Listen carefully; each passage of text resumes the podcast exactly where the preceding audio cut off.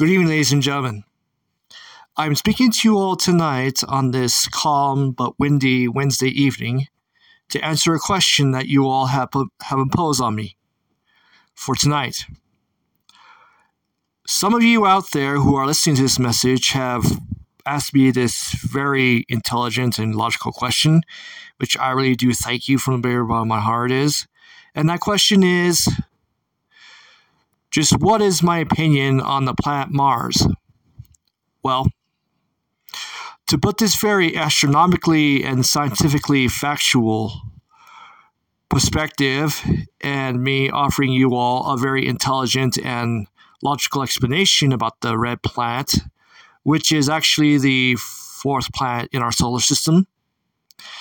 The planet Mars is actually more like a red colored desert wasteland, although there has been more numerous recent evidence of frozen water like substance on it. But if you all could ask me, the only actual thing that can actually go there could be either inanimate objects such as robotic uh, vehicles and and uh, other man-made machines.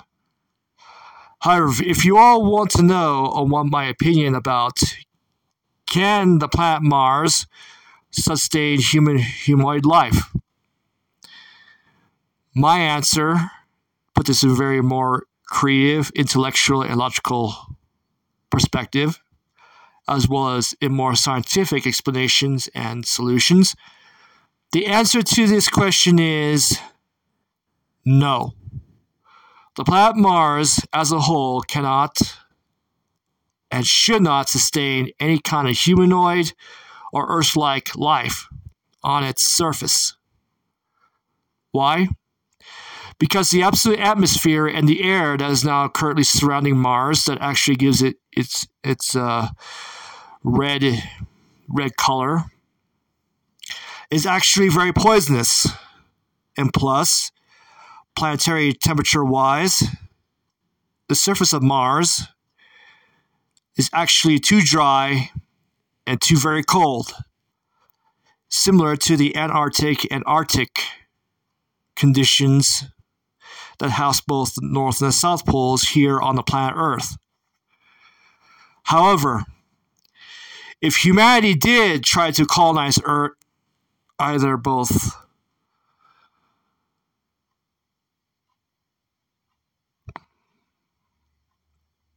sorry, ladies and gentlemen, I've lost my train of thought, so I apologize. But you did ask me once um, if humanity did try to colonize Mars.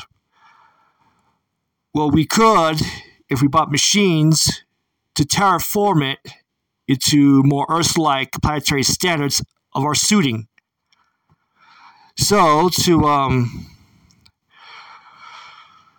answer all yours' question is that no, Mars is not suitable for humanity's colonization or any kind of humanoid or vegetation life. Why? Because it's just too cold, too dry, and its air and atmosphere is just too very poisonous and toxic for the average human being. So, it is absolutely best to leave our dear fourth planet, known as Mars, which was named after the Roman god of war of the same name, who was also the celestial husband of Rhea Silvia, the vestal virgin mother of both twin sons of Romulus and Remus, and a relative of the planet Vulcan, or should I say the um, Roman god of fire named Vulcan. So, so that is that, ladies and gentlemen. My advice to you all is maybe one of these days, sometime in the near future, or maybe sometime in the next century, such as the 22nd century,